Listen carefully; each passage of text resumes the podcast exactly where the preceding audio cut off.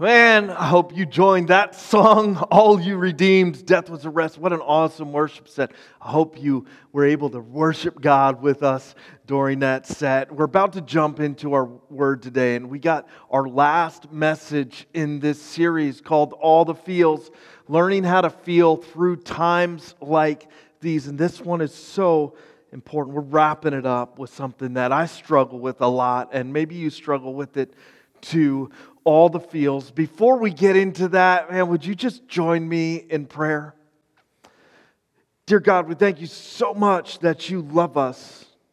No matter who we are, no matter what life looks like, no matter what we're wrestling with this week, no matter how overwhelmed we feel or the anxiety we feel, or no matter how many mistakes we made this morning, you love us as we are. You got something for us today. And we need it. We are gathered here and online to hear from you, not from me. So would you do your thing? Would you like reach through some some screens, reach through some 65 inch screens, reach through some phones, reach through a computer, reach through whatever you got to reach through, tear down some barriers and teach us and move us closer to you. We need it. We need you.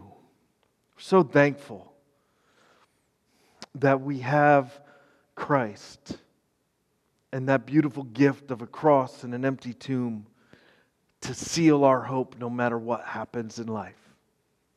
So, would you encourage us? Those who need encouragement, encourage us, strengthen us. People that are struggling, help them to find their strength in you this morning, whenever we're watching this. In Jesus' name, amen. We're ending our series, All the Feels, with a message called I Feel Like I'm Not Enough. I, I got to be just right up front with you and as transparent as I can be during this message. I, I get this one. This one hits really close to home because even as we were going through the series and I'm trying to think through the rest of the year and what we're going to do next and talk through next and what we're going to jump into with the messages, what, what I kept feeling over and over again is something that I've felt this entire time uh, since really the pandemic started and probably well before that. I just feel so inadequate. Like I don't have enough to bring to this for you. I want to. I want to be there for you. I want to bring it for you. I want to inspire you and, and shock you out of your comfortableness to, so that you can get the more God has for you. I want you to feel better. I want you to feel joy. I don't want you to be wrestling with this anxiety. I don't want you to feel so overwhelmed. And I, this whole time, I just feel inadequate, like I'm not enough for the task. Like I'm not enough for you. And sometimes, in the darkest moments I have, I feel like I'm not enough for God. So I know it's not true. You don't gotta like type it in the comments. I, I know it's not true, but that's a tricky thing with feeling inadequate. The feeling we treat like a definitive truth about us. That's, that's what happens when we talk about feeling like we're not enough. If, if you are feeling like you're not enough, if you're looking at the next couple weeks of your life and the big pile of stuff you have to sort through, and you're feeling like you're not enough, if you have the messages popping into your head from your past and, and, you're looking at your, your marriage or your workplace or your job, you know, whatever, and you're feeling like, I'm not enough, I don't have enough, my guess is you're treating that feeling like a definitive fact about you. It's a feeling that we take and act like it's a fact. And when we do that, it becomes part of our identity. I feel so inadequate. I'm not enough. My guess is that most of you, maybe all of you, at some point or another, have wrestled with the feelings of inadequacy, have felt like you don't have enough for the task at hand, you don't have enough strength to go through what you have to go through, you don't have enough wisdom to make the decisions you need to make. You don't, you don't have enough to, skills to, to, to see the people you love through the challenges ahead of you. You don't have enough. Uh, my guess is that you, just like me, have felt inadequate from time to time too. And in those moments, I'm always like, God, why? Why me? I don't have, you know me. You, you know the struggles of my heart. You know the weaknesses that I wrestle with. You know, you know the, the past I carry along with me. You, you, know, you know I'm not enough. So why am I here? We wrestle with these feelings of inadequacy, all of us. Feeling like we're not enough, and the feeling we treat like a fact. It's compounded by the fact that there are voices in your life that encourage that, insinuate that, reaffirm that for you. You have this dialogue in your head where you're feeling like you don't have enough to go after what you need to go after. You don't have enough to make it. You're not enough. And then you have these voices, some of them from your past, some of them from your homes, some of them from people that have rejected you or left you. These voices that come into your life and they just whisper quietly in your ear, reaffirming that fear that you have been dragging around with you. You're not enough. You're not enough.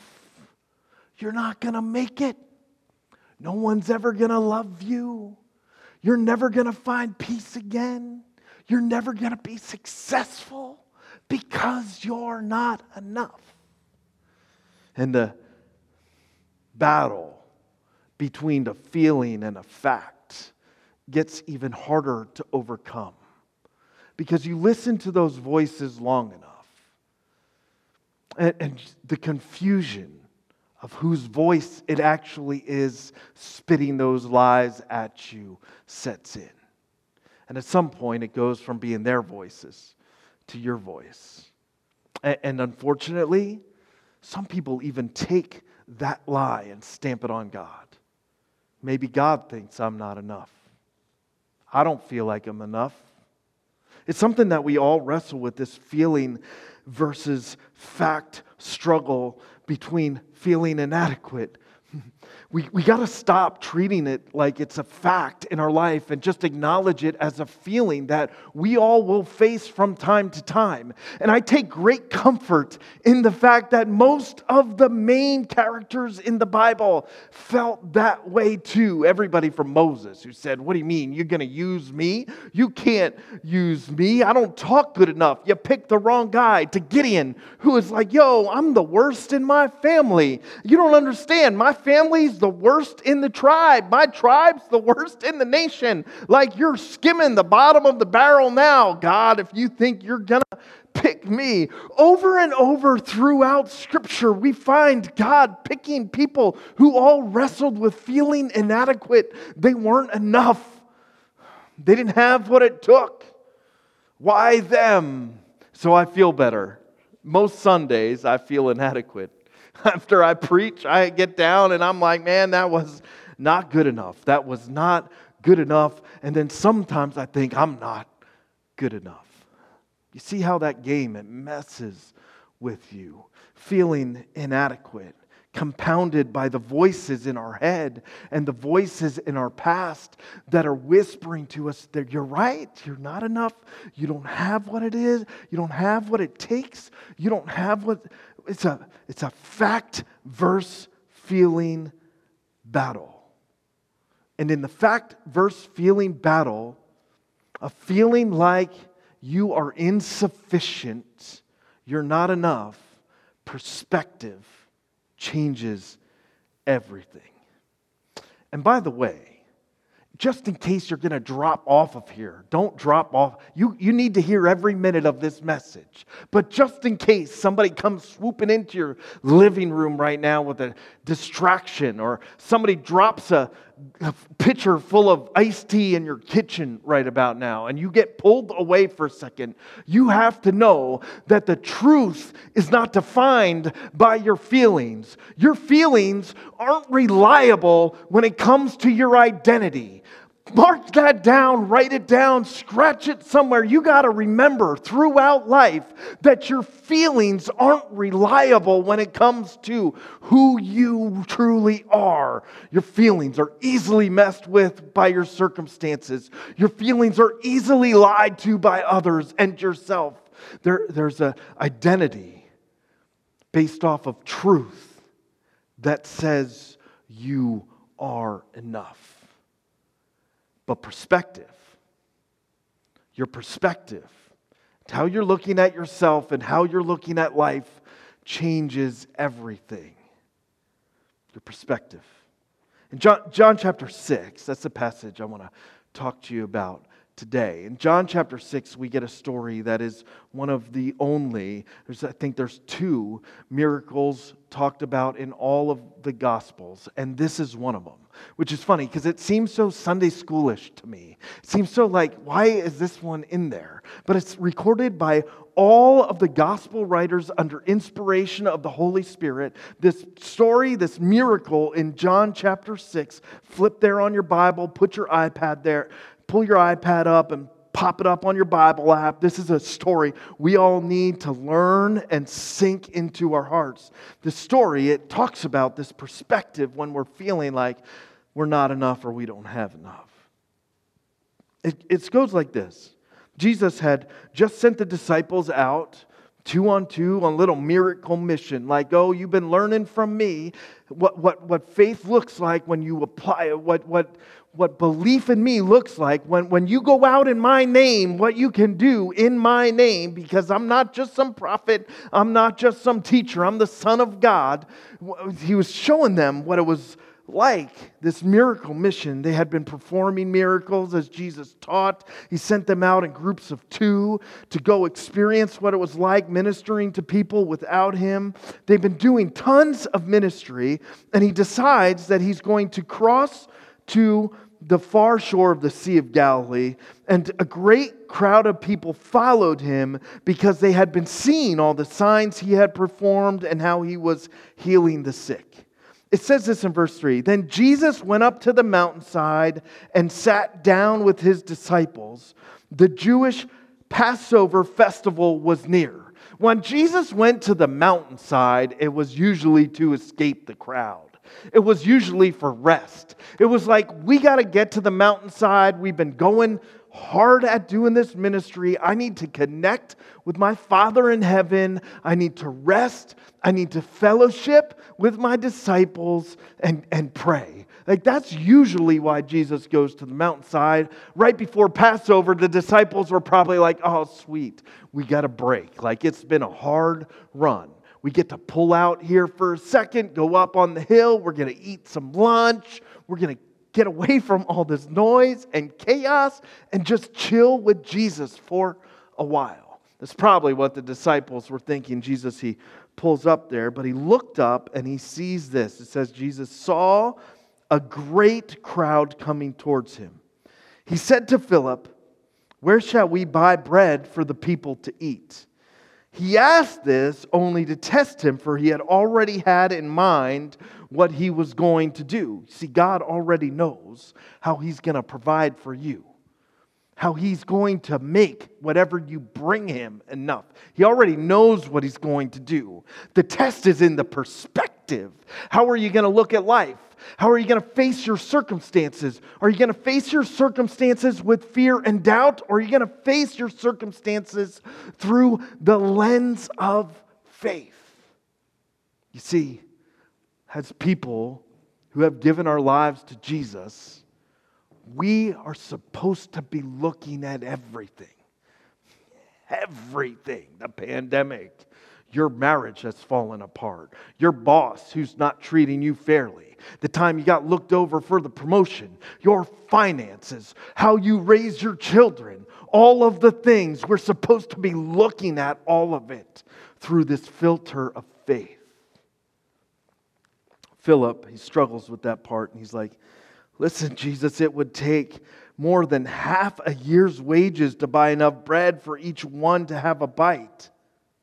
Another of his disciples, Andrew, Simon Peter's brother, spoke up and said, Here's a boy with five small barley loaves and two small fish. But how far will they go among so many? And Jesus said, Have the people sit down. There was plenty of grass in that place, and they sat down. About 5,000 men were there. And Jesus took the loaf, gave thanks, and distributed those who were seated as much as they wanted. He did the same with the fish, and the disciples had more left over. Here's, here's the thing you probably heard this story, and you probably heard this story called the feeding of the 5,000. But we got to take a little check here and say, whoa, not really accurate. It says there was about 5,000 men there. 5,000 men there. Like, I don't know what the multiplier was. It's probably something like 2.5 when you throw in the women and the kids. It's probably like, whoa, we got a large crowd. It's probably double 5,000. We're probably talking 10 and a half thousand people here. The problem was way bigger than it seems. Your problems always seem way bigger. They're, they're way bigger. They may actually be way bigger than you thought stepping out into them. The challenges in life can show up and be way bigger than you anticipated. You're facing some big challenges right now. You didn't think you were going to have to face this kind of challenge, you didn't think it was going to be this hard maybe even thought it was going to be better and easier. Maybe you got some big, big problems you're facing, big challenges. They're bigger than you anticipated, they're bigger than you expected, they're bigger than you're ready for. And so you look at these really big problems and you say, wow, I'm not enough. I'm not ready. I'm not prepared for this. I can't do it. I can't do it. I'm not enough. The problem was way bigger than they had anticipated, but God was way bigger than the problem. Somebody needs that reminder right now. God is way bigger than the bigger problem that you weren't prepared for. God is way bigger than the problem that's making you feel inadequate. God is way bigger than the challenge that's whispering in your ear, you're not enough. God is way bigger than your biggest problems. All they see is the big problem. And they forget that the one they were with had been healing the sick. He had made a little dead girl live. He, he was the one who could cast out demons. He was the one who told them to throw the net on the other side. And when they did, after fishing all night and getting skunked, they hauled in an epic load of fish that almost sunk the boat. They had forgotten who they were with. You see, you got some big problems, but God's bigger than your big problems. And, and there's three things, I think, that have us fall into the same perspective the disciples fell into when they looked at the crowd and they were like, We can't handle this. We don't have enough for this. Jesus, send them away so that they can get something to eat and we can get a little peace. There's three things. One, our memory's too short. See, when we're facing problems that look like they're way too big for us and we can't actually do. We're not enough to face them. Our memory is too short. Your memory is too short. Have you forgotten who it is you roll with? You're not alone. God's got you this far. Did you think He would only get you this far to sink your ship? Do you think He would only get you this far so that you could crumble into pieces? So that you could be broken a thousand times over? Did you think He got you this far only to abandon you? Our memory's too short. The same God who was with you last time the problem was too big is with you this time the problem is too big. He has always been with you. Our memory's too short. Time to remember. God's seen you through to today. And if you take a step back and look at your past, He's done some pretty epic stuff and He will do it again. He hasn't brought you this far to hang you out to dry. God's bigger than your problems. The second thing that train wrecks us when we start looking at our problems and we forget that God is bigger than our problems, when we look at our problems and we feel like we're not enough to face our problems, is we set our expectations too low.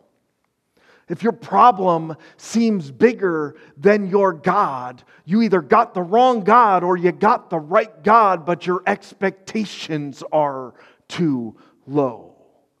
Why don't we expect big things from a really big God? I realized that I was praying too small not too long ago. We're about as a church to jump into this amazing next chapter on our vision. It includes adding campuses, and we got one on the tee, ready to be driven down the fairway, hole in one, right? Like we, we got, we're, we're planning and doing some incredible stuff, and I realized that I was praying too small. Why not pray bigger? Why not pray bigger about the finances at church? By the way, the week after I started praying bigger about the finances in our church, God taught me a lesson, and we had the biggest offering to date ever in the history of this church. It was crazy in the middle of a pandemic. Huh? During tailgate services, huh? God's people are amazing. And when God moves in them, they are unstoppable. But I'm getting a little carried away right now. Like, I got to pray bigger. My expectations are too small if my problems seem bigger than my God. If your problems seem bigger than your God, you got the wrong God and you don't know the right one, come talk to me. I'll be glad to introduce you to him. Or you set your expectations too small for a really big God who's got plans for you. He doesn't have plans to harm you, but plans to prosper you, plans to give you hope and a future even when your circumstances seem train wrecked and your problems seem too big.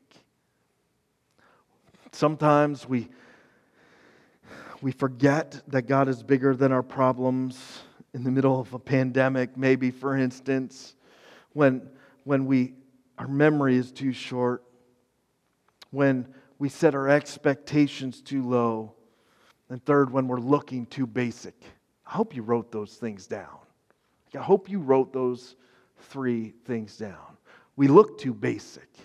The, the disciples are, are looking and they're like, oh, they should have been like, man, God's like done some pretty epic miracles. Jesus has done some pretty epic miracles. We're rolling with the Son of God here. So guess what?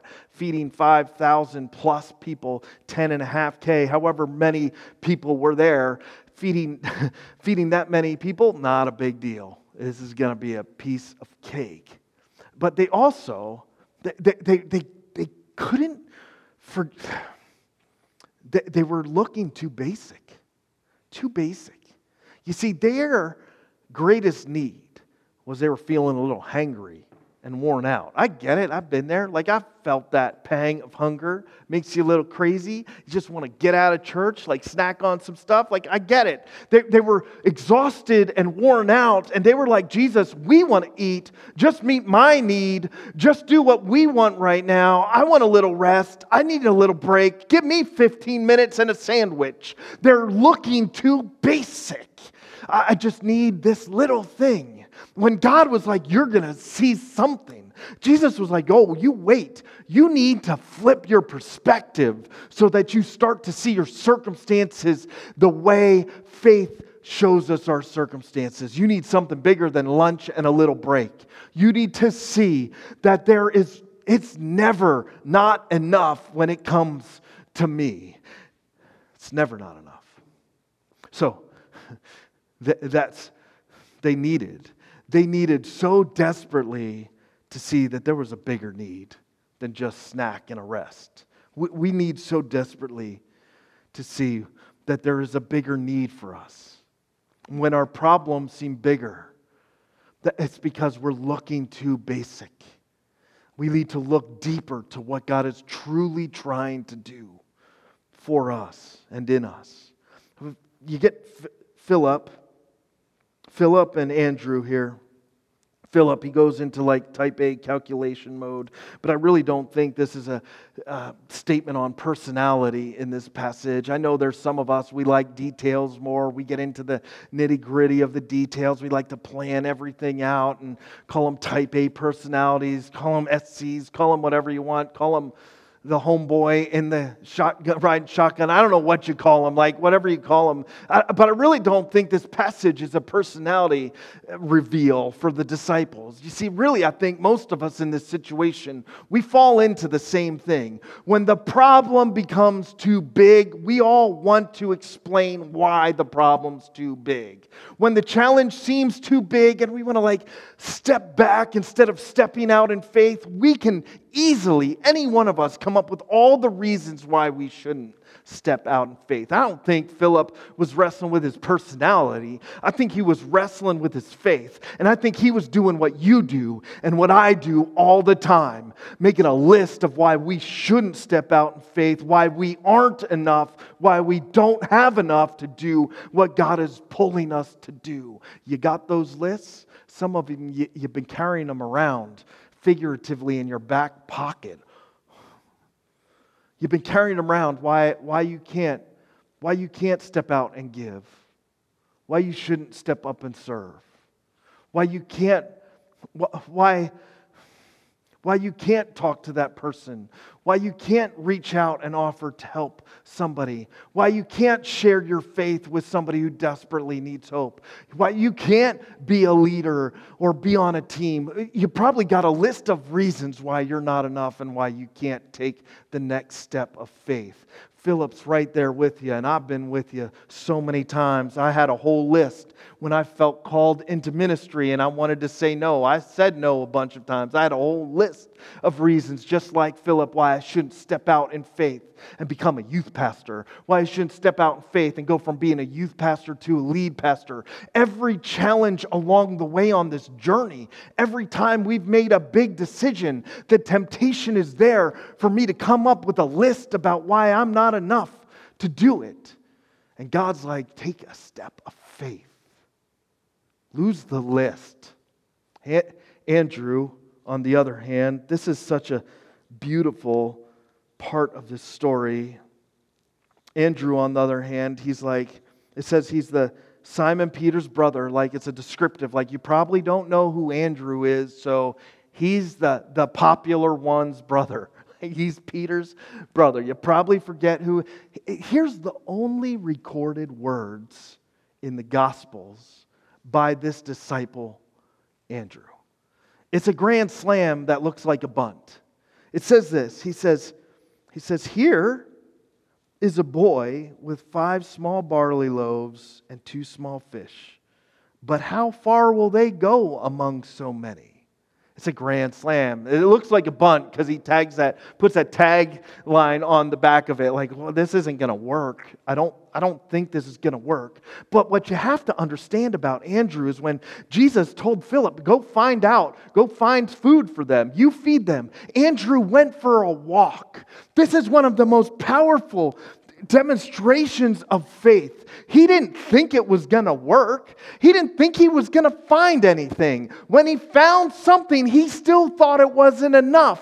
But he still had the courage to bring the boy back to him to show Jesus. He puts it out in front of Jesus and says, Look, I got something for you, but it's probably not going to work. It's probably still not enough. And Jesus is like, Let's go. Sit down. There's grass everywhere. We got enough grass. Everybody sit down on a patch of grass. Hold my microphone. You're about to see what faith does. when you give God the littlest, tiniest stuff. You're about to see what faith does when you still don't think it's going to work. You're about to see what faith does when you offer God your everything and you are convinced your everything isn't enough because you're not enough. Join the club, pull up a chair, sit back and watch as God takes your nothing and makes it a spectacular everything. I love this act of faith. Because here Andrew's like, it's not going to work. It's not enough. But I'll give it to you. I'll take the step and follow your direction for my life. Man, you're sitting there. Girl, you're sitting there. And you're thinking, I'm not enough. I don't have anything to offer. I'm too weak. I'm too broke. I'm, I'm not good enough. But if you would just give God what you have, even if you don't think it's enough, He would take your nothing and He would make it a spectacular something. Why not just do it right now? Be like, God, I got it. I got to give you what I got. It's a step of faith I wish we all would take because you're never not enough when you place your faith in Jesus.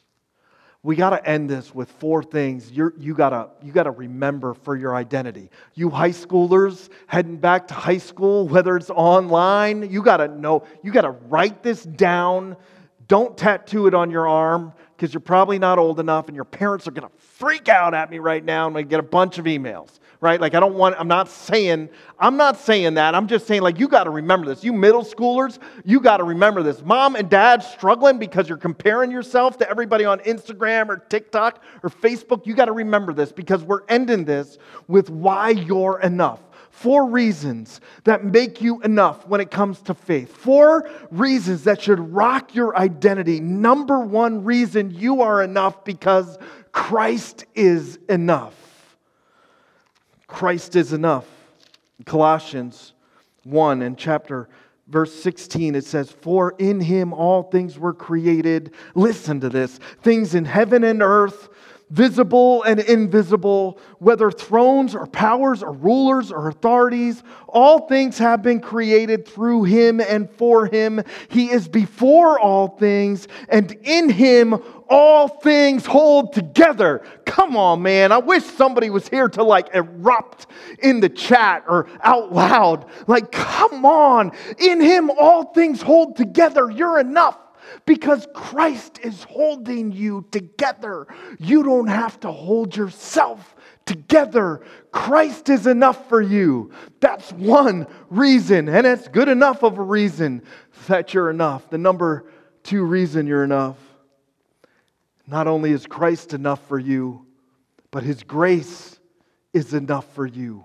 Maybe you don't even know what His grace is. It's His unmerited favor and pardon for you. Quite simply, it means God loves you and He likes you, which is more than you can say about a lot of people in your life unconditionally. You can't do anything to make Him love you or like you more. You can't do anything to make Him love you or like you less. His love for you is perfect, it's free. Of course, you didn't deserve it, but you get the party anyway. That's what God's grace means, that He offers you unmerited forgiveness, a clean slate, brand new from the inside out if you would just accept that free gift. That's what his grace means. And Paul wrote this in Second Corinthians 12 and verse 9. He said to me, My grace is sufficient for you, for my power is made perfect in your weakness. His grace is enough for you. Stop withholding it from yourself. because you think you're not enough. His grace is enough for you. Say it again. God loves me and likes me. Say it again. God offers me a new heart, a new beginning, His pardon on for me. Say it again. His grace is enough. I'm weak, but that's good. His power is going to be made perfect through my weakness. I'm enough. Christ is enough for me. His grace is enough for me. Number three, to rock your identity and help you realize that you are enough because of your faith in Christ is this what I give him is enough.